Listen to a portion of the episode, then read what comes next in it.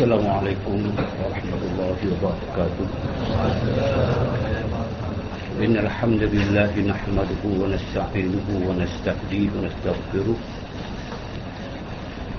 ونعوذ بالله من شرور أنفسنا وسيئات أعمالنا. أشهد أن لا لا شريك له. إلا محمد رسوله Saudara-saudari yang dirahmati Allah sekalian beberapa kuliah yang akhir-akhir ini memang kita mengulas hal-hal yang berhubung dengan pemerintahan dan kepentingan untuk dilaksanakan keadilan dan menjauhkan kezaliman. Dan telah saya sebut uh, cara kitab-kitab dahulu melakukan approach ilmu kepada masyarakat. Digunakan satu target. Kadang-kadang itu pada zaman kalau pemerintahan perlu ditegur yang dapat ditegur secara langsung ditegur secara langsung. Kalau tidak boleh dibuat kiasan. Kadang-kadang menggunakan hayawan macam sang lamri dahulu. Cerita raja, cerita rakyat, cerita hamba, cerita adil, kejam ini dibuat melalui lisanul hayawan lidah binatang-binatang. Balik tajuk adil. Tajuk keadilan tajuk kezaliman. Saya teringat kepada tiap-tiap kali kita salat Jumaat seluruh dunia saya tengok seluruh dunia begitu walaupun tidak ditetapkan tapi semua khutbah Jumaat di akhir khutbah yang kedua bila kata kesemua khatib akan baca akhirnya innallaha ya'muru bil adli wal ihsan. Ujung sekali wa yanha 'anil fahsya wal munkar wal bagh Sesungguhnya Allah subhanahu wa ta'ala memerintah kamu Mesti bertindak dengan adil Menyuruh kamu melakukan keadilan. Wayanha dan dia mencegah kamu Melarang kamu daripada fahsya Perangai-perangai keji Wal munkar perbuatan Perbuatan munkar Wal bagh Al-Bahyu maknanya kezaliman. So, menegak keadilan dan mencegah kezaliman di antara perkara yang disibarkan ke seluruh dunia melalui sekurang-kurangnya khutbah-khutbah Jumaat. Dan kita-kita lama pun memang mereka tidak tinggalkan tajuk ini untuk diperbincangkan kepada masyarakat. Makna dia kalau Allah telah menyebut dalam hadis kursi kita masih ingat saya pernah baca dulu. Dia kata inni haramtu zulma ala nafsi fala tuzalim ini kata sesungguhnya aku aku haramkan kezaliman ke atas diriku. Ayat tu yang digunakan. Kenapa mesti Allah kata aku haram atas diri aku? Sebab dia fa'alu lima yurid dia buat apa tak boleh dipersoalkan. Tapi dia nak mengatakan bahawa benda itu besar sangat. Bila itu berlaku dalam masyarakat kezaliman berlaku dalam masyarakat kesannya amat berat kepada kehidupan umat seluruhnya. Lebih-lebih lagi kita sekarang banyak kisah yang dipaparkan dalam akhbar kezaliman Min sebagai contoh. Kita tengok Sampai hati dibuat ketua tu tak, Tidak terasa boleh dibuat satu kezaliman kepada orang. Walaupun nama dia Min Pembantu rumah. Anak tiri sebagai contoh. Ibu tiri, datuk tiri sebagai contoh. Dia tak ingat mengatakan bahawa Kezaliman ini Allah haramkan dan pasti akan mendapat balasan. Sebab Allah Ta'ala menyebut hadis hadis Nabi menyebut Quran menyebut banyak sangat. Yang dikatakan bahawa wattaqu syarral mazlum fa innahu laisa bainahu wa bainallahi hijabu atau kama jangan melakukan kezaliman kerana orang yang kena zalim itu jika dia minta doa benar-benar kepada Allah Subhanahu wa taala. Allah tidak halang. Allah akan tunaikan sama ada di dunia ataupun di akhirat. Dunia sama ada cepat ataupun lambat. Tapi banyak kita lihat memang ada pembalasan. Sebab itu berani besar saya rasa kita cuba nak selesaikan hal ini sambungan halaman 34 itu 1, 2, 3, 4, 5, 6, 7, 8, 9, 10 baru yang ke-10 dan tiada lah. Di atas sultan yang adil malaikat nabi yang mursal atau malaikat yang muqarrabin. Dia nak sebut kata kalau berlaku yang dipanggilkan sultan raja jika benar-benar dia melakukan keadilan kepada rakyat dia dia nak menyamakan dia seolah-olah hanya orang tu. Seolah-olah hanya nabi yang diutus. Sebab nabi tidak kezaliman atau malaikat yang muqarrabin ada malaikat yang hampir Allah Subhanahu wa taala yang paling baik itu taraf punya. Sebab itu penting pemerintah sultan jika tak sultan itu pemerintah yang mesti melakukan keadilan. Dan sebenarnya tadi kata orang yang adalah seumpama sultan yang adil seperti angin yang mengembangkan segala bunga. Dia dia beri suatu keumpamaan ada pemerintah yang adil. Dia diumpamakan dia seperti mana angin yang meniupkan keadilannya kepada masyarakat macam angin meniupkan bunga-bunga yang benih bunga-bunga akan berterbangan akan bertambah akan subur dan musubur dan musubur segala roh hamba Allah. Semua hamba Allah yang duduk dalam sebuah negeri yang pemerintahnya memanglah benar-benar adil. Dia ruh-ruh mereka itu subur maknanya tidak ada dengki mendengki kata mengata jati menjati. Tak ada. Orang semua sebut yang baik-baik saja. Maka sekiranya bagi raja jangan ditaruh akan hijab. Dia cuba sebut. Berlaku kalau hijab ni maknanya yang mendindingkan dia yang menahan dia daripada rakyat sampai kepadanya. Dulu di mana dia pakai kalau raja-raja dulu dia pakai orang yang pegang tombak tu pegang tombak di pintu tu. Kerja mengambilkan boreh tu. So, ada orang yang jaga pintu tak boleh masuk. Tapi sistem itu kekal orang saja berubah. Dulu pakai orang sekarang tak pakai orang. Dia pakai CCTV tengok. Tak kena yang boleh masuk. Atau sistem appointment. Appointment tu pun tak lama dalam 2 tahun boleh 2 tahun boleh jumpa dia tak sampai. Ada hijab ada yang mendindingkan ada sempadan yang orang tak sampai. Itu sesigilnya wajib mesti bagi pemerintah jangan di, jangan ditaruh hijab yang ada ketatan jadi bukan maknanya sampai nak terbuka sampai orang boleh masuk begitu mudah itu sistem tu.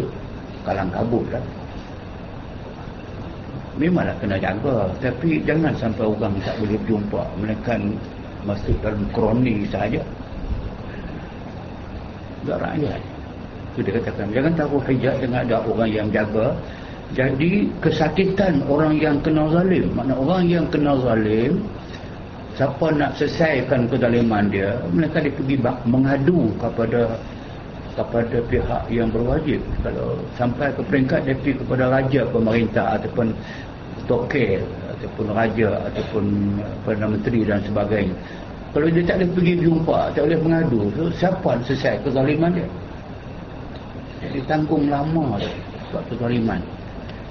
Dia pada masuk mengadu. Dia kena mengadu. Dan kadang-kadang manusia ni saya tengok kalau pengalaman saya sedikit lah.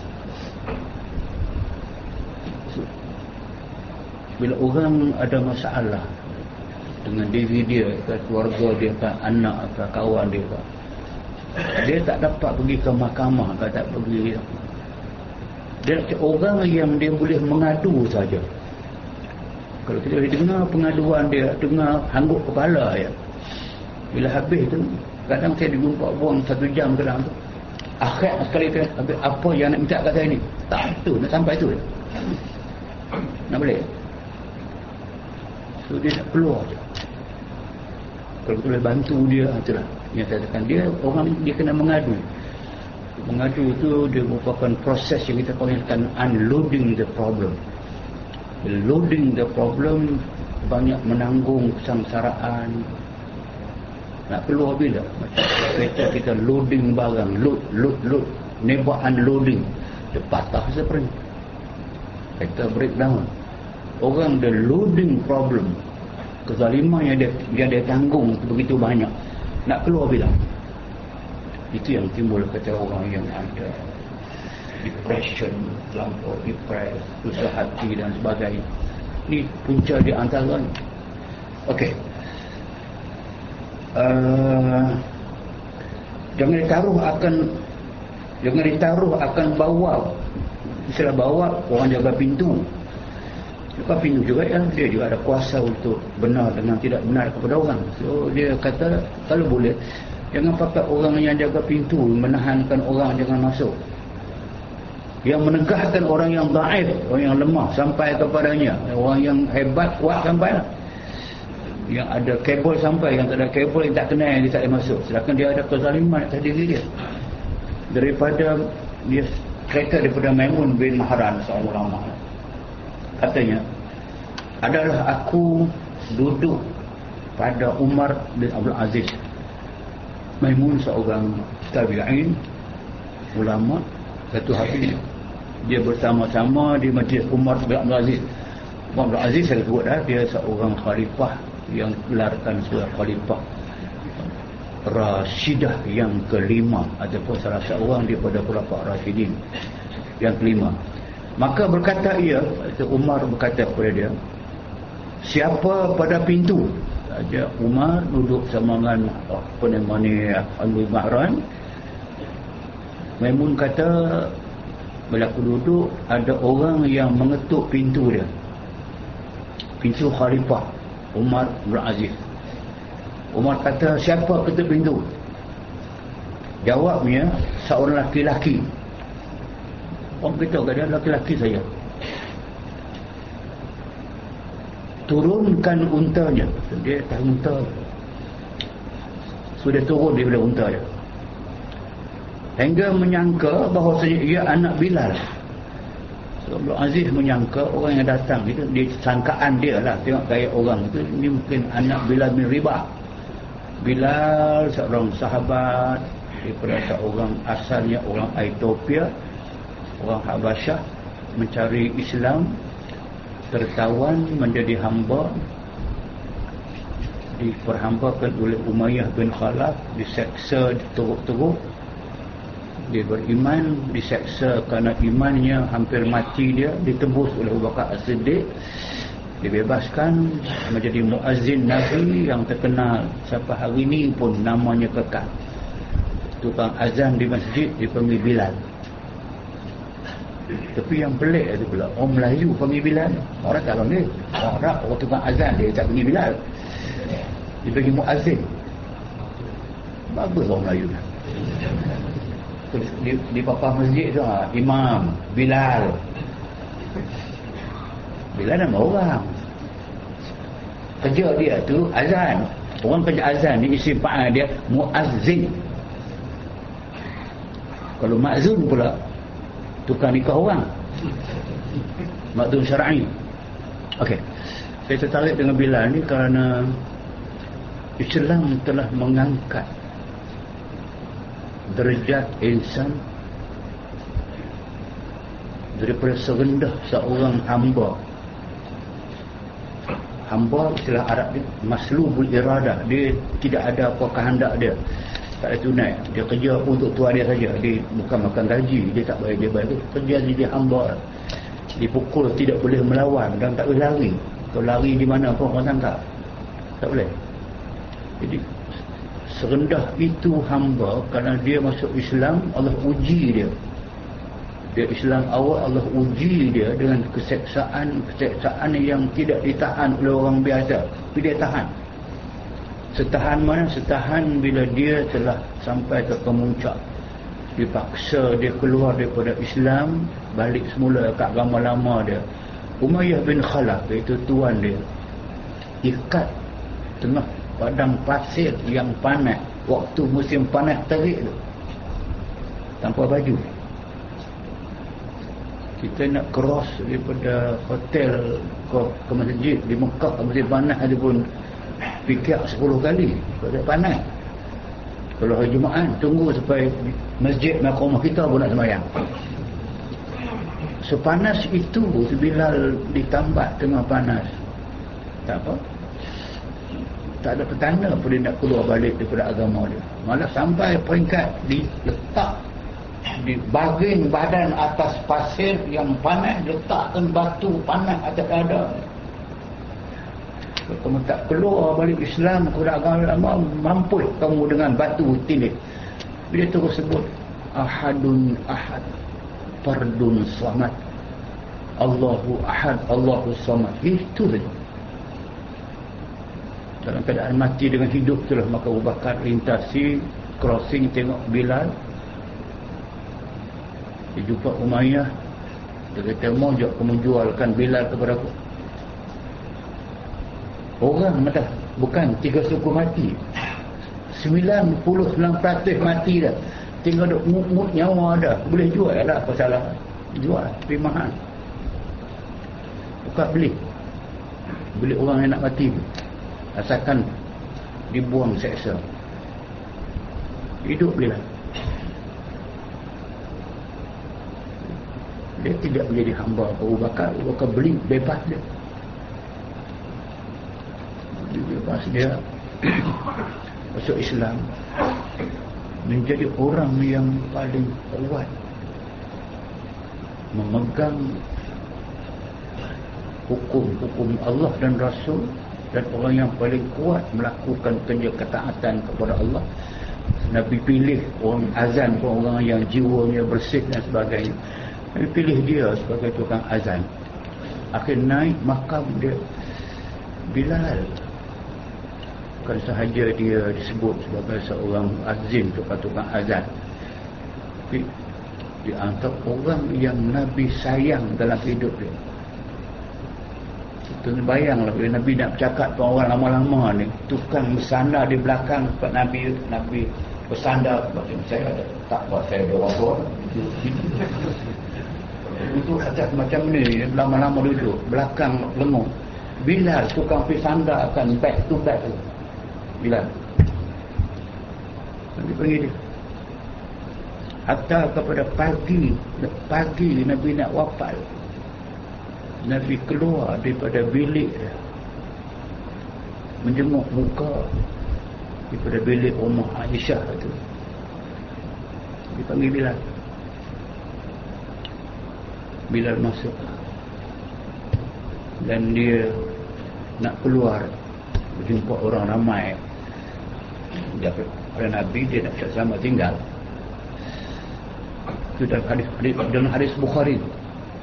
Berkata wa huwa ya kharaja min hujratihi wa huwa yattaqi ala bilal wa rajulin min as-sahabah. Itu yang dimarah oleh orang Syiah terang dia keluar daripada rumah dia yattaqi dia bergantung.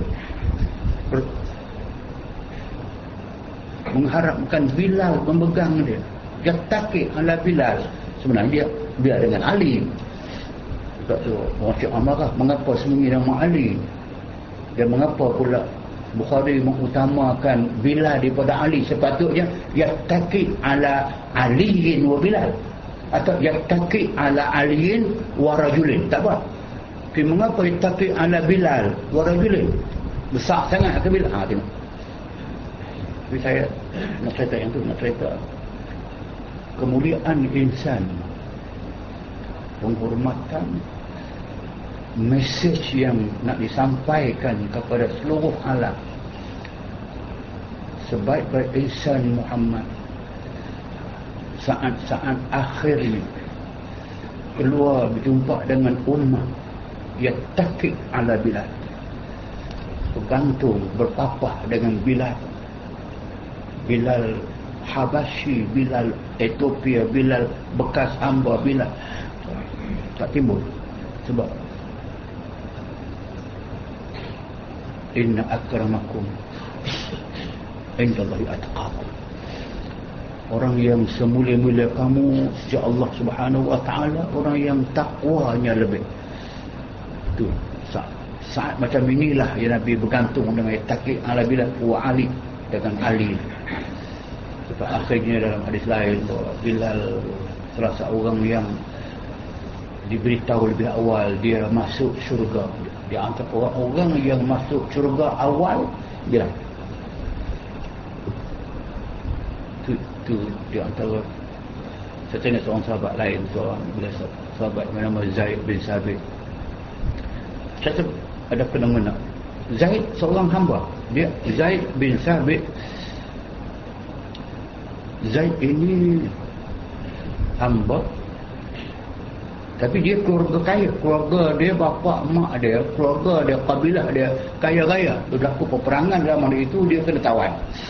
Tawan jadi hamba. Hamba dibawa dijual seorang ke seorang seorang ke seorang daripada budak ni budak ke budak kena jual. Akhirnya dibeli oleh Khadijah binti Khuwailid. Senabi berkahwin dengan Khadijah Zaid hamba kepada Khadijah. Khadijah hadiahkan Zaid itu kepada Nabi. Nabi ambil dia jadi anak angkat. So bebas jadi anak angkat. Tak lama lepas dia anak angkat Nabi keluarga Zaid yang semua telah dibebaskan dah dah lama mencari Zaid. Cari Zaid orang kata ada di Mekah pergi ke Mekah? Cari-cari tak ada apa dah kerja? Pergi hadiah dia kata aku dah hadiahkan kepada suamiku Muhammad. Pergi jumpa dengan Muhammad. Zaid ada? ada? kami bapaknya pak saudaranya ini ibunya kakaknya yang merindui dia kami datang ini nak ambil balik Zaid balik ke kampung kami kabilah kami. Berapa harga pun kamu sebut kami akan bayar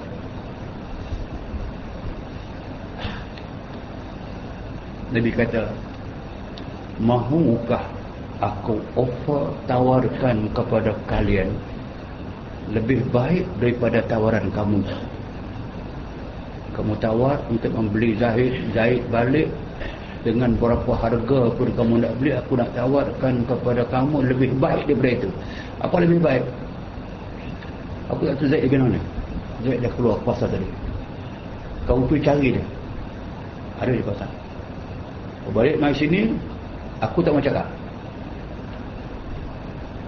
Cuma aku tanya dia betul tak kamu bapak dia mak dia? Sudah. Lepas tu kamu tawar dekat dia tawaran. Zaid kamu dipilih antara dua. Bebas sebebas-bebasnya dan kembali ke pasuan keluarga. Atau kamu pilih duduk dengan Muhammad. Jumpa dengan Zaid datang dapat Nabi ni misalnya dia Zaid kamu kenal? kenal? dapat bapak. Datang bapak kamu. Peluk dia. Ni mah ni kakak abang pak saudara. Okey Zaid dengar apa dia cakap Bapak pujuk dia, kamu dibebaskan tak payah kerja dengan orang balik dengan keluarga balik semua tak ada masalah. Kami terima kamu, kamu bukan dibuang, kamu ditawan dahulu kan. Balik semula bebas sebebas-bebas keluarga ataupun kamu nak pilih Muhammad bapa angkat kamu sebagai terus hidup. Dikatakan dalam sejarah Zaid tidak menunggu untuk melihat sesiapa pun. Nak tanya Muhammad nak kejit matakan nak buat begitu ke? Dia tak. Tanya kat siapa dia? Katakan ikhtartuhu an ghairi. Aku pilih Muhammad dengan tidak payah ada dah bandingan dah. Pilih Muhammad. Dah berpisah bapa berapa lama? Tu saya kata tadi tu bila lihat balik apa yang Nabi buat kepada Bilal ni Zaid dan sebagainya. Itu nak menunjukkan bahawa betapa adil betapa sayang dia kepada orang hamba. Kalau beriman kalau kuat saya itulah orang-orang yang di tepi dia. Itu yang saya nak kaitkan. Itulah maka disebut sebagai orang yang dikatakan mendapat hidayah di Allah Subhanahu wa taala. So Umar dia disangka yang datang tadi itu adalah anak Bilal bin Riba. Itu kan anak Bilal muazzin sallallahu alaihi wasallam tukang azan.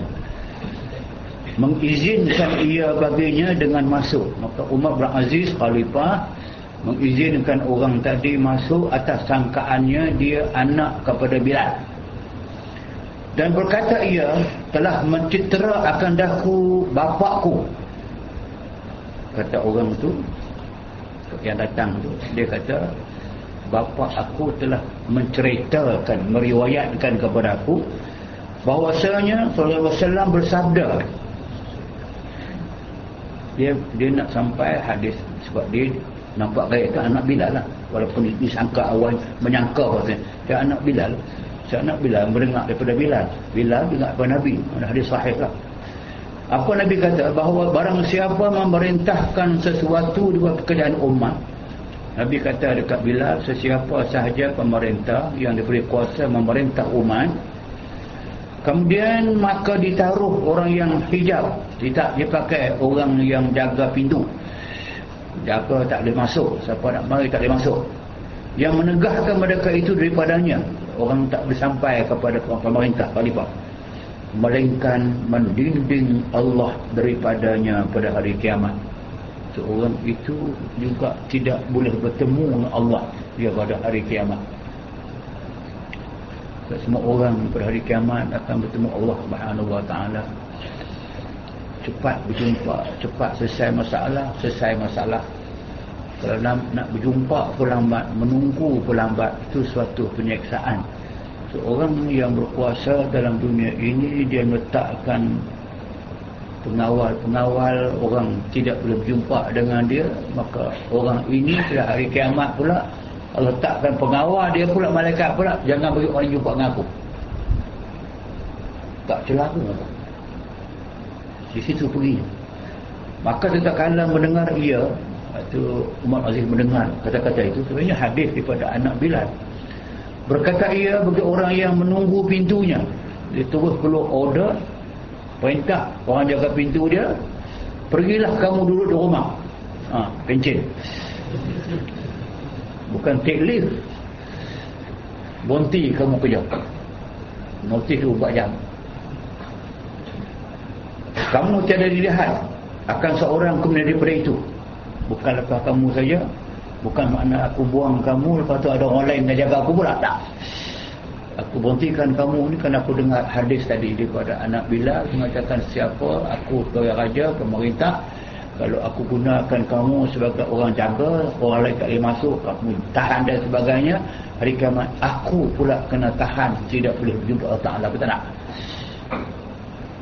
Itu saya kata yang orang kata Umar punya, punya adil apa situ dia mungkin tidak tahu mengatakan sebelum ada hadis yang Nabi telah kata demikian. Bila anak bila mengatakan demikian dia tahu itu hadis dia terus beramal. Beramal dengan terus panggil orang jaga pintu oi okey. Bukanlah makna semudah itu buang orang kan ada polisi dia. Orang tu pun reda okey daripada duduk pada pintunya. Dan kata Khalid ini yang habis saya bawa. Khalid kata yang Khalid bin Abdullah Al-Qushairi berkata ia bagi hajatnya. Ini maksud dia orang yang menjaga memberi hajatnya. Sampai seorang khalifah dia ada orang yang dapat menunaikan hajat dia. Orang suruhan lah. dia kata kepada orang suruhannya atau pengawalnya apabila duduk aku pada tempat dudukku maka jangan engkau tahan seorang masuk kepada aku. Nah, itu sama dengan masjid tadi.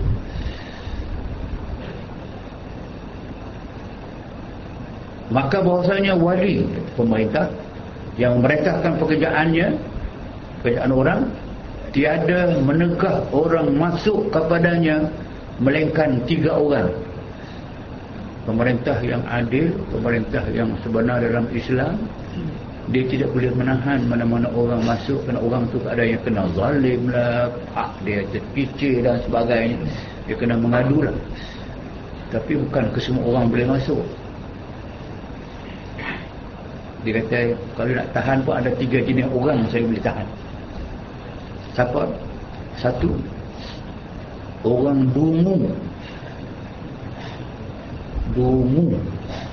Bukan demu dungu ni bangang lah orang itu lah. Yang benci ia tentunya melihat atas seorang. Orang yang bodoh ni dia tak mau orang lihat kesalahan-kesalahan dia. Dia tak sembunyikan segala keburukan dia. Seorang ni ni dia memang. Dia dia datang jumpa pemerintah pun dia ada masalah dia kalau orang nama dia dungu ni yang dia tak mau orang lihat masalah dia orang ni cuba dengan aku jangan. Jangan dia buat. Atau kena yasha. Atau hajat yang ditakut daripadanya bahawa nyatakan orang. Yang keduanya orang yang bukan hajat orang yang jahat tu. Pertama orang dungu. Dua orang bukan hajat jahat tu. Atau orang jahat yang ditakut daripadanya bahawa yang orang takut kepadanya. Mungkin dia masuk nak bunuh khalifah dia minta nak masuk ha, tu itu yang berlaku zaman Umar dahulu. Zaman Umar bin Khattab kerana tidak ada penapisan orang ni nak jumpa dengan dia nak semayang untuk belakang khalifah pun orang tidak tapis akhirnya Abu Lu'lu'ah duduk di belakang dia semayang subuh Umar rokok semayang. Dia tikam Umar. Berdiri di belakang Umar. Semayang belakang Umar. Abu Luruah maka dengan tikaman itu Umar mati tiga, wafat tiga hari kemudiannya. Itu dia katakan jika orang itu orang jahat yang orang takut kepadanya maka itu jangan bagi masuk dekat aku. Dan yang ketiganya orang bakhil. Benci ia meminta-minta orang padanya memang orang bakhil dia amat benci. Orang datang meminta daripadanya. Tak sedekah minta derma apa sebagainya yang jenis bakhil ni tiga orang. Orang dungu orang jahat dan orang bakhil. Ini yang dia kata boleh ditahan. Mereka daripada terus berjumpa dengan pemerintah ataupun wali dan segianya bagi raja mengambil wazirnya itu orang kepercayaan. Wazir mana menteri? Wajib bagi raja mengambil menterinya pembantunya, penolongnya orang kepercayaan bukan kepercayaan kepada dia. Kepercayaan pada agamanya. Orang itu dari segi keagama komitmen keagamaannya itu jelas kuat. Bukan kepercayaan kepada raja. Kepercayaan kepada raja orang yang pandai bodek dia. Bukan kepercayaan kepada pemerintah. Tapi tak dia orang yang kepercayaan pada agamanya orang yang keagamaannya tidak dipertikaikan. Dia kuat berpegang dia takut kepada Allah Subhanahu wa taala. Orang itulah yang sepatutnya diambil oleh pemerintah. Raja sebagai menteri penolong dia. Benar lidahnya. Seorang yang tadi itu yang dia tidak cakap bohong. Dikenali seorang yang tidak berbohong. Benar. Adil pada agamanya. Dia dalam hal agama dia adil maknanya dia, dia hukum tidak mengikut bulu tidak mengikut ras tidak mengikut kepentingan-kepentingan kehidupan. Tapi dia balik kepada yang Quran sebut wala yajrimannakum syana'anu qaumin 'ala alla ta'dilu ya'dilu wa aqrabu littaqwa. Jangan kerana kamu benci satu orang benci satu golongan kamu tidak adil dengan dia. Dah adillah. Kerana dia mendekatkan kamu kepada ketakwaan. Itu adil pada agamanya kepercayaannya ya dia adil. Dia tidak tidak syubhat dalam kepercayaan dia. Tu alladziina am walam yulbisu imanahum bizulmi. Yang ber, orang yang beriman sungguh itu orang yang tidak menyalutkan memakai memasukkan dalam imannya ada berbagai-bagai kezaliman. Itu tak boleh. Perangainya lagi mempunyai tilik pekerjaannya ini dia antara kriteria syarat yang ditulis. Disebut oleh ulama ulama dah ulama ulama terdahulu yang masih reliable. Inilah yang permasalahan umat di mana pun bila ini tidak ikut kepada apa yang disebut macam ni menimbulkan masalah. Tidak takkan hatta agamanya pangainya lidahnya semua kena betul mempunyai tilik pekerjaannya rakyat. Dia kena tilik melihatlah kepada nasib rakyat. Bukan rakyat yang dipilih-pilih rakyat yang sungguh-sungguh.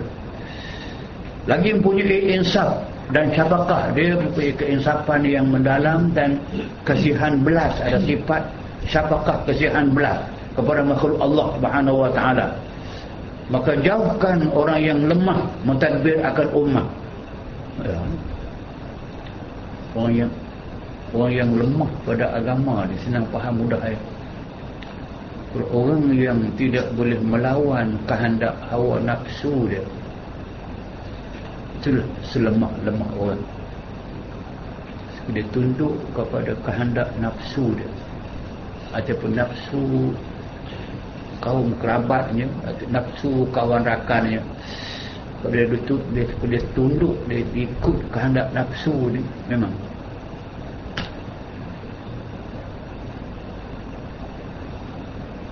Terjerumuslah manusia biasa kepada lembah kehinaan kerana nafsu. Dan gugurlah jatuhlah kuasa. Dia yang berkuasa kerana hawa nafsu. Ini yang disebut memang. Jauh orang yang lemah mentadbir akan umat yang lemah kata di bawah dia boleh tidak berpegang kepada yang kokoh. Kita senang kalau dalam Islam kalau orang yang berpegang dengan tali Allah subhanahu wa ta'ala berpegang dengan tali yang cukup kokoh berpegang dengan hukum Allah hukum yang amat kokoh dia tak berubah dia kuat sebab sumbernya Allah Ta'ala. Berpegang dengan tali manusia. Tadi apa pun saya buat dia kepul. Lama-lama dia jatuh. Hukum manusia lemah. Dia berubah. Orang boleh tolak. Hukum Allah Subhanahu Wa Taala. Hukum yang tu yang dia katakan bahawa jangan jangan ambil orang yang lemah. Mentadbir akan ummah dan sejahat-jahat ditaruh akan orang yang lain kalau pemerintah yang amat jahat dia kata dia ambil pemerintah yang ambil menteri orang yang lain bahasa Arab lah lain ni orang yang dicerca. Orang yang orang lain semua marah. Orang yang kena cerca. Tiada pemalu. Tiada pemalu ni contoh dia kalau orang yang boleh melakukan orang yang sanggup melakukan melanggar hukum Allah dengan terang-terang. Itu orang tak malu. Kalau dia tak kalau dia tidak malu dengan Allah Subhanahu wa taala dia nak malu dengan manusia apa sebab itu tidak boleh dilihat dia seorang yang melakukan demikian dan orang yang kurang bangsanya kurang bangsanya keturunan bangsanya. Yang rendah. Kan dalam masyarakat Arab masih ada kasta-kasta bagi setengah masyarakat pandang memandang. Di Islam bukan tidak mengakui ada sebab tu macam di antara zaman Nabi Nabi katakan aku Allah pilih dari keluarga yang terbaik pada kabilah yang terbaik suku kaum yang terbaik daripada kelompok bangsa yang terbaik. Allah pilih aku. Sebab dia katakan kena tengok juga. Dan yang korang bicaranya kerana ada pekerjaan. Korang bicaranya budi bicaranya korang. Dia tak pakai budi bicara. Ada pekerjaan. Raja-raja dan pemerintahnya dan perintahnya sekaliannya kembali kepada wazir sebab nature pemerintahan dia raja dia akan refer kepada menteri. Betul? Dan ikutnya raja-raja itu pada tangan wazir. So, wazir menteri boleh mewarnakan raja ikut maklumat yang dia bagi. Dia salah tarbir salah bagi maklumat raja salah mengambil hukum atau mengambil tindakan. Dia bagi maklumat yang betul jujur dan ikhlas raja betul. Sebab raja tak turun ke bawah. Dia katakan bahawa betul wazir ikutnya raja-raja itu. Pada tangan wazir. Umpama kesultan seperti kampung. Dia dapat misal dan wazir wazir itu pintunya pintu kampung. Jadi maknanya sultan seperti kampung wazir itu pintu kampung itu. Misalnya Barang siapa yang datang kepada kampung maka berkehendak ia datang memukul ia akan pintunya. Cerita. Barang siapa datang akan dia bukan pintunya terkejut dia. Terkejut. Dia dapat masuk. Betul lah. Dan adalah tempat jatuh wazir daripada tempat kerajaan raja-raja. So, cermin bagi muka. Dia nak misalkan dalam sebuah negeri itu raja wazir cermin yang membayangkan baik tidak pemerintahan itu tengok menteri tengok menteri dia mewarnai raja. Raja tak akan tahu kesemua melakukan menteri itulah yang mewarnai. Kalau rosak pemerintahan dia dia rosak raja tu. Kalau baik pemerintahan wazir maka baik raja. Itu dia katakan dia umur cermin. Bagi muka tiada melihat padanya tiada lihat akan keelokan mukanya. Dia kalau tengok menteri dia elok memang dia tahu lah pemerintahan dia elok. Jika menteri dia tak elok rasuah tak jujur dan sebagainya apa sajalah yang dilihat orang tak elok memang tak boleh tak boleh. Tapi dia diambil juga. Cuma dengan dia gambaran orang tidak baik. Dan jahatnya dan kecelaka kecelaannya. Demikian lagi sultan tiada sempurna pekerjaannya melainkan baik akal wazirnya. Dia ulang baliklah. Sultan tiada sempurna kerja dia melainkan baik menterinya yang berakal baik. Dan sihat fahamnya fahaman yang betul. Jangan pegang yang silap bersih hatinya. Jangan dengki jangan benci orang sebagainya. Dan segala bagi raja dan orang-orang besar yang lain daripada keduanya mengetahui kan kejahatan zalim dan celakanya. Orang kena tahu tentang kejahatan menteri. Bagi bagi maksud memperbetulkan. Betul sebab betapa seksanya kehidupan rakyat yang kena tindas oleh pemerintahan yang tidak adil. Rakyat bukan seorang ni kalau sampai ramai yang terseksa tertindas hidup dalam keadaan ketidakadilan dia memakan diri. Hati tidak seronok. Bukan sahaja orang yang kena zalim tidak seronok kita yang tak kena zalim pun dia tahu kata itu kezaliman. Kita pun sakit sama.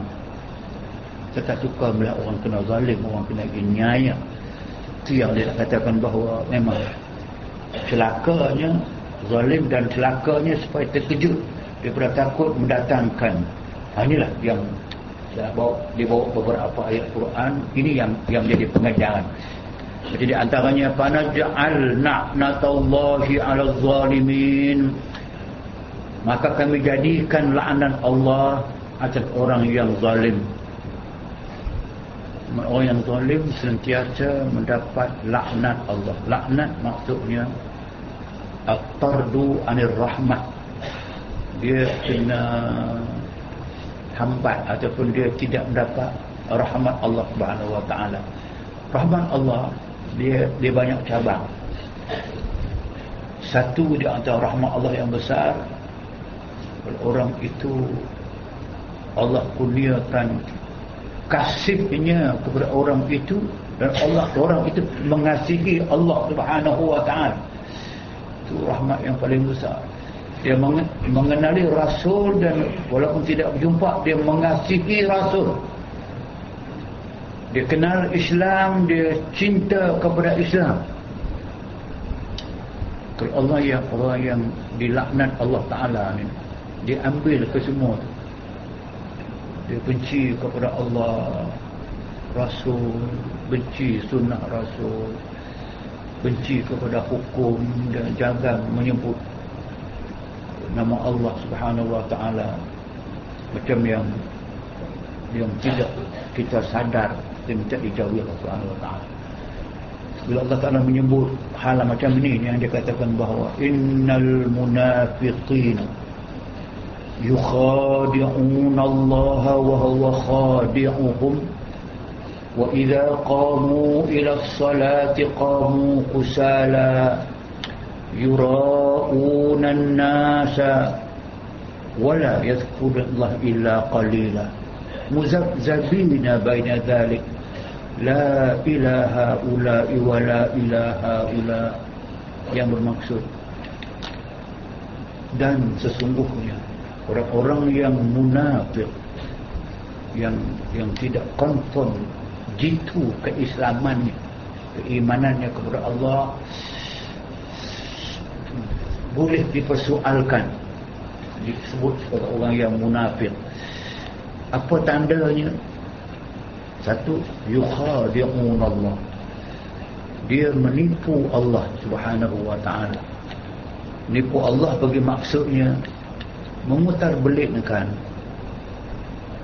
hak-hak Allah kepada manusia. Dan memperbelikkan hukum-hukum Allah kepada manusia untuk menggendalakannya. Nak kena putar? Bila kita kita cari jalan supaya nak mengatakan Islam tak boleh lah hukum tak boleh sebagai ada alasan kita. Kita sebenarnya kita menipu Allah. Sebenarnya Allah khadi'uh nak tipu Allah macam mana? Mereka menipu diri mereka sendiri. Apa tanda yang nyata? Wa idza qamu ila shalah qamu kusala. Mereka bila menunaikan salat ditunaikan dengan rasa cukup malas. Bukan kerana urging kerana sonok menghadap Allah. Sonok takbir. Wajjahtu wajhiyal ladzi fatara samawati aku hadapkan mukaku kepada Allah yang menciptakan langit dan bumi. Dengan penuh rasa seronok dan rasa cukup rahmat Allah itu mendatang kepada ini. Jika kita malas sahaja sudah ada petanda. Ada yang kedua. Yura'unan nas amalan-amalan yang mereka buat. Nampak macam kerana Allah. Tapi mereka sebenarnya untuk menampakkan kepada manusia. Biar bagi orang puji orang suka kerana dia melakukan kerja-kerja taat Allah kemudian wala yadhkurun Allah illa qalila dan mereka tidak zikir kepada Allah tidak ingat kepada Allah illa qalila melainkan sedikit sangat. Kemudian muzabzabina baina zalik dia terumbang ambing di tengah-tengah. Islam sungguh pun tidak tak Islam sungguh pun tidak nak berjuang untuk Islam pun tidak nak kata tinggal pun tidak muzabzabin dia dia terumbang ambing tengah-tengah dia orang yang neutral pun tidak neutral itu sebab itu ini di antara sekali seperti ini itu termasuk di antara makna orang yang telah mendapat laknat Allah Subhanahu wa taala. Luar nampak elok tapi dalam sebenarnya tidak. Itu dikatakan bahawa Allah firman lagi wala tahsabanna Allah ghafilan amma ya'malu zalimun. Jangan kamu sangka Allah Ta'ala lalai daripada barang yang dikerjakan oleh orang yang zalim. Yang ini tiada lalai daripada barang yang dikerjakan adalah orang yang zalim lagi akan diseksanya itu ayat Quran yang mengatakan Allah tak akan lupa apa sahaja kezaliman yang dibuat oleh manusia sekecil mana pun Allah tidak akan lalai yang balik pada ayat man ya'mal misqala dzarratin khairan yarah.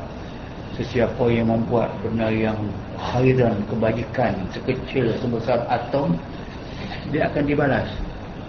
Siapa yang buat kejahatan masuk zalim walaupun sekecil ditimbangkan sebesar zarah sebesar atom yarah walaupun makna yarah itu dia lihat dia akan dibalas betul dan Allah firman lagi bahwasanya kami sediakan bagi orang yang zalim itu api neraka yang meliputi dengan mereka itu kelilingnya. Maknanya ada orang yang akan diberi balasan dalam air yang panas. Ada orang yang api sahaja datang di hadapan dia. Macam dalam satu ayat Quran yang menyebut inna ahwana ah lan nari azaban yaumal qiyamah man lahu ni'lani wa shirakan min nar yughla bihi ma dimahu atau kama Nabi kata ada orang pada hari kiamat dia akan dia terlebih sedikit sahaja dosa dia. Di syafaat macam mana pun masih ada sedikit dosa dia. Maka orang itu orang yang akan mendapat ahwana ahlan nari azaban. Dia mesti mendapat balasan juga. Tapi balasannya ahwan. Begitu gampang begitu enteng apa dia? Dibawa ke Allah neraka berjalan sampai dia rasa panas neraka. Dia berjalan dibawa jalan semua kan dibawa. Mereka bawa dia dalam ayat wasir kalau dia kapal itu sampai dia rasa panasnya di depan dia lah di dalam. Panasnya sudah tak boleh pindah ok cukup? Kamu boleh balik. Tapi sebelum balik elok kamu rasa sedikit bagaimana orang yang dalam neraka merasa? Kamu rasa apa? Lahu ni'ala ni. Dibawa dua kasut daripada kasut-kasut yang dipakai. Tuan-tuan makam ada kasut tu. Wasyirakan Syirak Tali kasut. Kamu pakai kasut ni Kamu kenakan tali kasut Lepas tu buang cepat-cepat Kita balik masuk surga Tak payah pergi tengok Tak payah masuk Tak payah kena api Tak payah kena air. Air panas. Bila orang tu Pakai kasut kenakan tali theoretically saya nampak macam antara kuasa positif kasut negatif punya tali. Kena tali sahaja panas tu. Panas kasut tu menyegang badan dia yukla bihima dimaru panas tu digeri panas sampai kepada peringkat otaknya menggelgak dan cair. Itu ahwanu ahlan nari azaban. Itu balasan neraka yang paling enteng yang paling ringan sekali itu inna ahwana ahlan nari. Semudah-mudah seenteng-enteng balasan orang nar orang neraka man lahu ni'lan wa syirikan kata tadi lah tapi ada yang tidak kena masuk neraka tapi dia kena tuang dengan air yang diambil. Tak payah masuk neraka. Tapi yusabbu min fawqi ru'usihimul hamim yuqla biha limaru yushar yusharu ma fi juludihimul qul semula kita yusabbu min fawqi ru'usihimul hamim yusharu ma fi butunihim wal julud walahum maqami'u min hadid yang lain pula dia lebih sikit. Dosa dia banding yang kawan tadi dibawa juga ke neraka. Tak payah masuk neraka.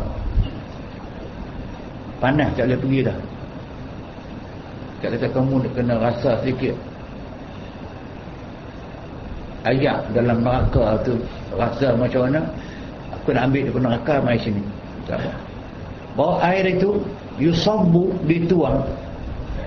Min fawqi ru'usihim ayat Quran. Dituang ke atas kepala mereka tuang aja.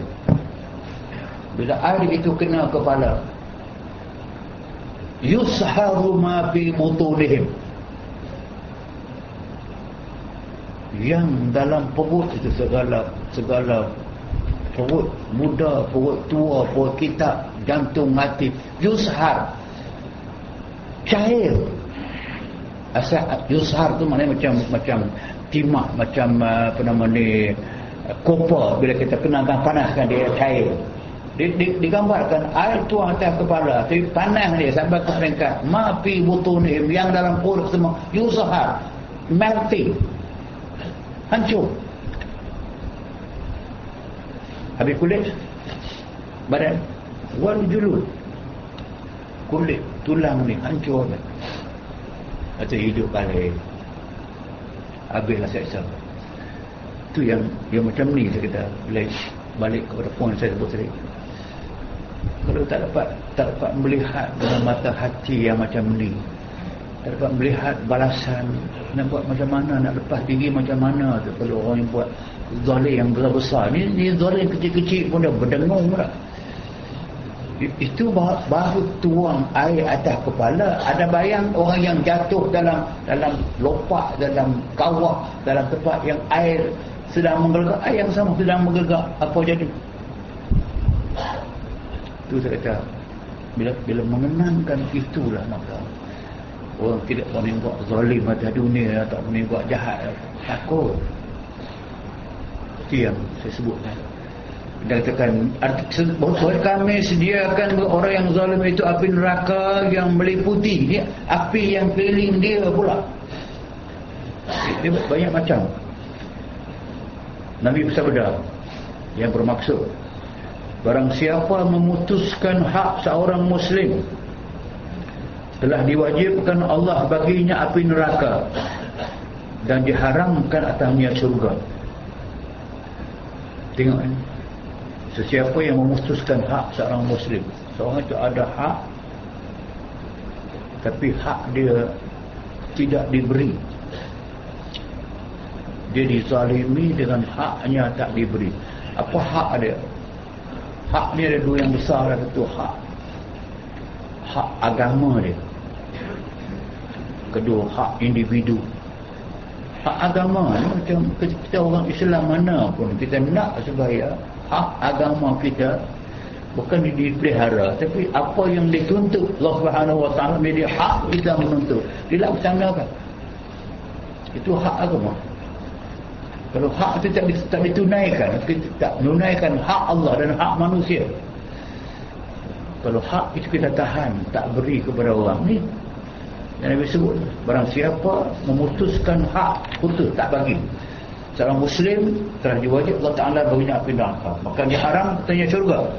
Maka sembah seorang laki-laki ya Nabi Allah dan jikalau ada ia sedikit maknanya dia sedikit saja yang kena tahan hak dia Rasulullah bukan banyak.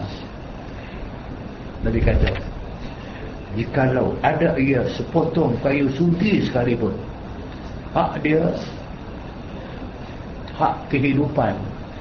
Ada hak dia orang ambil hak dia orang curi kayu sugi dia. Lah nak buat apa? Kayu sugi itu kalau orang curi ataupun dia minta hak dia orang tak bagi pada apalah apa bondonya kayu sugi? Atau itu pun Allah Ta'ala akan termasuk orang yang menahankan hak seorang manusia. Allah haramkan masuk surga Allah masuk dalam neraka. Dan kalau sekecil itu pun Nabi sebut dia ada Nabi.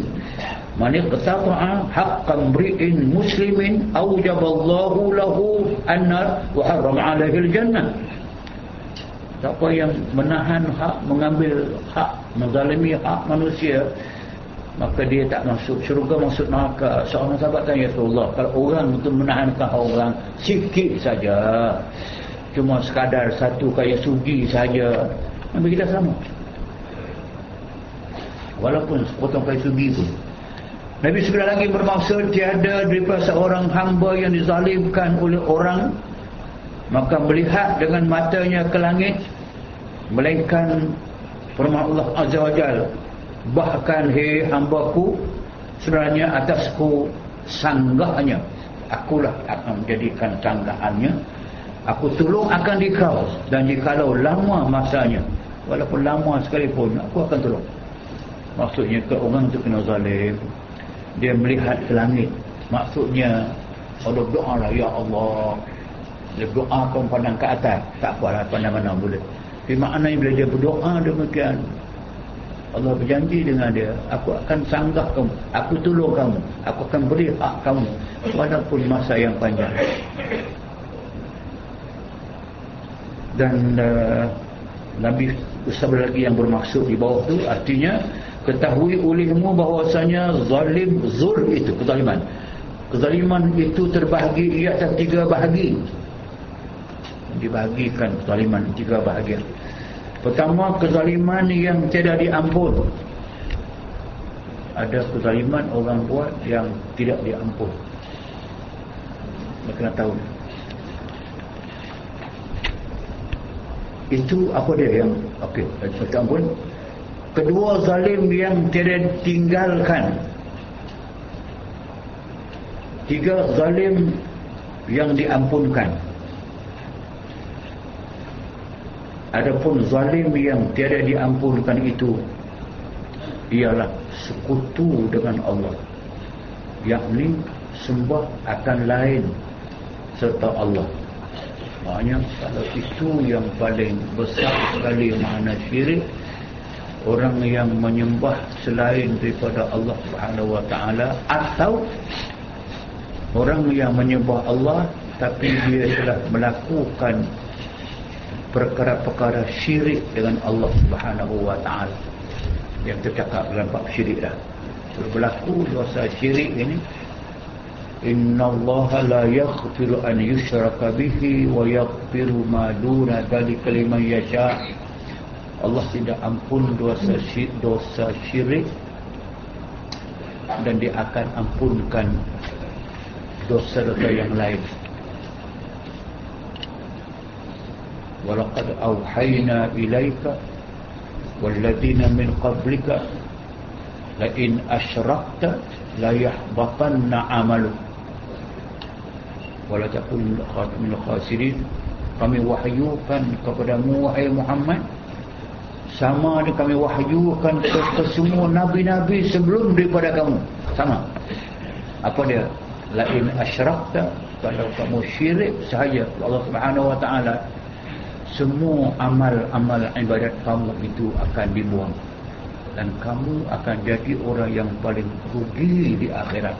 Dah bincang banyak dah dan Allah firman lagi muka baru halaman 36 bahawasanya Allah Ta'ala tiada mengampun akan orang yang sekutukan dengan dia.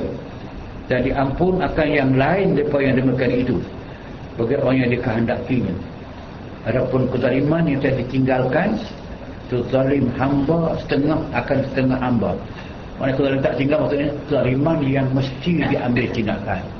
Tak, tak biar tak dibiarkan tak diampun sama bila kita syirik tak diampun kita buat zalim dengan manusia maka dia tak ditinggalkan akan diambil tindakan.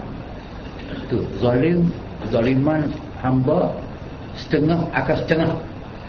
Dia dapat tiada daripada dihisapkan di antaranya. Dan dia, orang yang dizalimkan. Maksudnya akan dibicarakan itu yang satu daripada episod hari kiamat. Kita semua mati dibangunkan pada hari mahsyar dan diberikan kitab amalan. Faman utiya kitabahu biyaminihi fasawfa yuhasabu hisaban yasira wa yanqalibu ila ahlihi masrura sesiapa yang diserahkan kepadanya kitab amalan yang dia buat?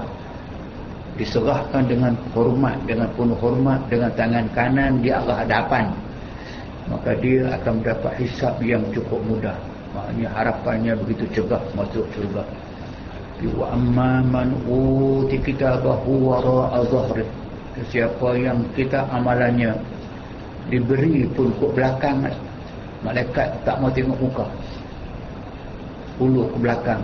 Ayat lain beri dengan tangan kiri.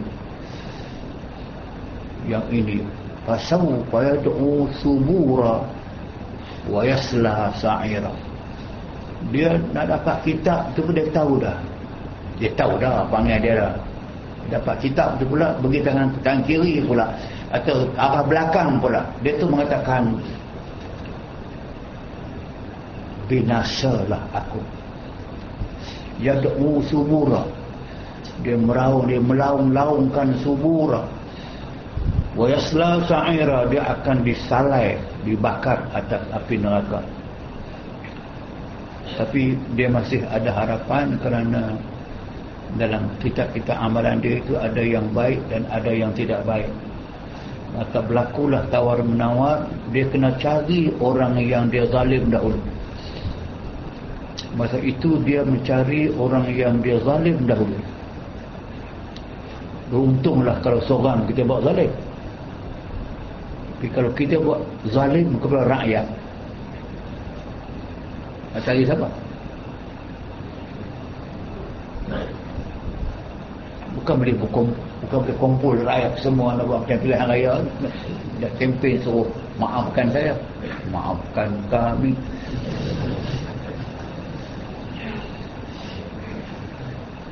itu. Tapi pastilah kita kena yakin bahawa memang ada hadis yang menunjukkan bahawa pada hari itu orang akan mencari orang-orang yang dia zalimi. Dia hutang dia tidak bayar.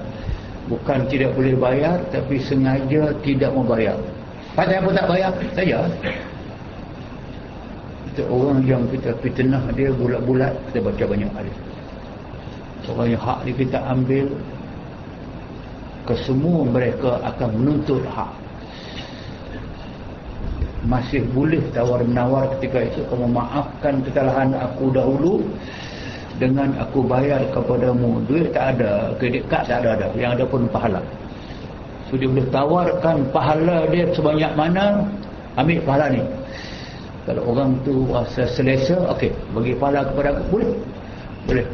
Aku ampulkan dosa ampun kesalahan kamu bukan dosa kesalahan kepada aku aku ampun. Tapi kalau semua rakyat yang dia zalimi semua minta diganti dengan pahala aku pahala yang kamu ada. Eh? Kita kata maka dalam hadis lain itu katakan beruntunglah orang yang meninggal dunia walai walai salahu mazlamata ahadin orang yang mati dia tidak ada kezaliman kepada orang cukup beruntung dia. Ke satu kezaliman kamu tinggal dalam dunia. Tak kita maafkan dan sebagai zalim kepada isteri ke zalim kepada anak atau zalim kepada suami ke jiran dan sebagainya. Siapa? Kena fikir fikir sekarang. Itu dia katakan bahawa uh, tidak dapat tiada daripada dihisapkan antaranya dan antara orang yang dizalimkan sampai kepada kita berdiri di hadapan mahkamah Rabbul Jalil. Berjaga kena. Dan ketika itu pula ketika yang kita baca Al Quran, al-yawma nahtimu ala afwahihim wa tukallimuna aydihim wa tashhadu arjuluhum bima kanu yaksibun. Hari itu hari yang mulut kena kunci. Nakhtimu ala afwahihim mulut semua kena kunci nakhtim kami khatamkan dia.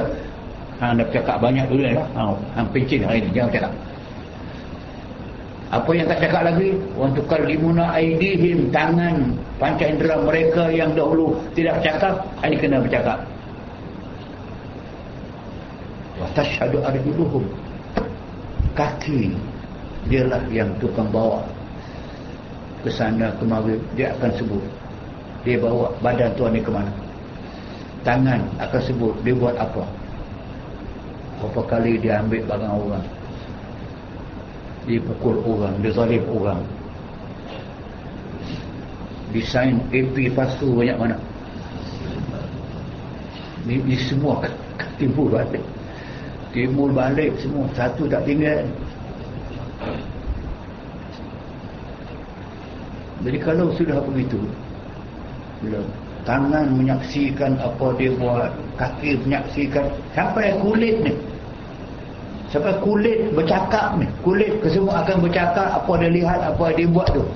Bila buka mulut semula waqalu lijuludihim lima syahidtum alaina qalu antaqana Allahu alladhi antaqa kulli syai. Mereka komplain. Orang tu komplain kepada tangan mata hidung kulit yang bercakap tu apa?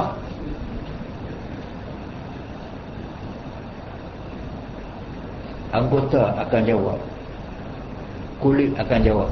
Antaqana Allahu alladhi antaqa kulla syai. Hari ini hari Allah perintah kami bercakap. Semua akan bercakap pada hari ini. Bercakap apa? bercakap yang benar mahkamah Allah. Siapa yang pakai kat kanan saya mengaku saya akan bercakap benar. Tidak yang benar mereka semua dia benar. Tak payah. Nak bohong macam mana aku dah tangan bercakap? Dan bercakap pun fakta pula. Sekian hari bulan sekian jam aku buat ini. Sekian hari sekian aku buat ini. Aku buat ini aku buat ini. Sampai dia marah kenapa dia nak bercakap? Ah Allah bercakap kan Allah suruh kami bercakap pada hari ini jadi dia kata nak nak lepas zalim macam mana? Sebab tu ada dua mahkamah ada dua mahkamah. Satu mahkamah manusia dua mahkamah rubul jalil kalau manusia ni tak semesti tu orang tu salah maka dia salah di mahkamah. Sedikit keraguan aja. Giving them benefit of the doubt. Apa? Tak tahu sebab disangsikan saksinya lah. Allah Ta'ala nabi mana dalam dalam kita amalan kita sampai kita katakan mali hadal kitab la yughadiru saghiratan wala kabiratan illa ahsaha. Kita mengiling kepala melihat kita amalan kita. Dia baca kenapalah kitab ini tidak meninggal sedikit pun. Yang kita buat kecil besar mana pun. Semuanya ada. Dia kira apa dia? Saksi kita. Tak cukup dengan kitab itu pula. Mata saksi hidung saksi mulut saksi perut saksi bulu rumah saksi sampai kuku saksi. Habislah itu yang saya kata. Hingga reda ampunyanya. Hisap sampai reda ampunyanya orang yang punya hak tadi itu dia reda. Dia maafkan. Dia tak apalah. It's okay. Dia tak reda dituntut maka akan diberi kepadanya hak tuntutannya adapun kezaliman yang diampunkan kan tadi kezaliman yang pertama yang paling besar yang kedua yang tak ditinggalkan tak tindakan yang ketiga yang diampunkan maka iaitu zalim hamba bagi dirinya so, kalau kita ada melakukan kezaliman kepada diri kita apa kezaliman kepada diri kita tadi macam dikatakan وإذ قال لقمان لابنه وهو يعظه يا بني لا تشرك بالله إن الشرك لظلم عظيم Luqman telah berwasiat kepada anak-anaknya dengan mengatakan wahai anak jangan jangan melakukan kesyirikan kepada Allah kerana kesyirikan Allah Allah kesyirikan kepada Allah Taala itu suatu kezaliman yang paling besar. Yang paling besar lah apa sahaja yang nama ada ini yang nama ada kezaliman ini kalau Malaysia buat untuk diri selain daripada syirik syirik ini dia disebut aku tak ampun aku tidak ampun yang lain itu diampunkan dengan diri kita itulah yang kita katakan bahawasanya Allah subhanahu wa ta'ala sentiasa adil dengan hambanya diminta hambanya adil dan manusia juga akan menghadapi segala samsara kalau Allah Subhanahu Wa Taala tidak memaafkan kepada uh, minggu minggu lagi sekali itu yang terakhir saya nak baca bab ini. Saya nak jawab soalan banyak.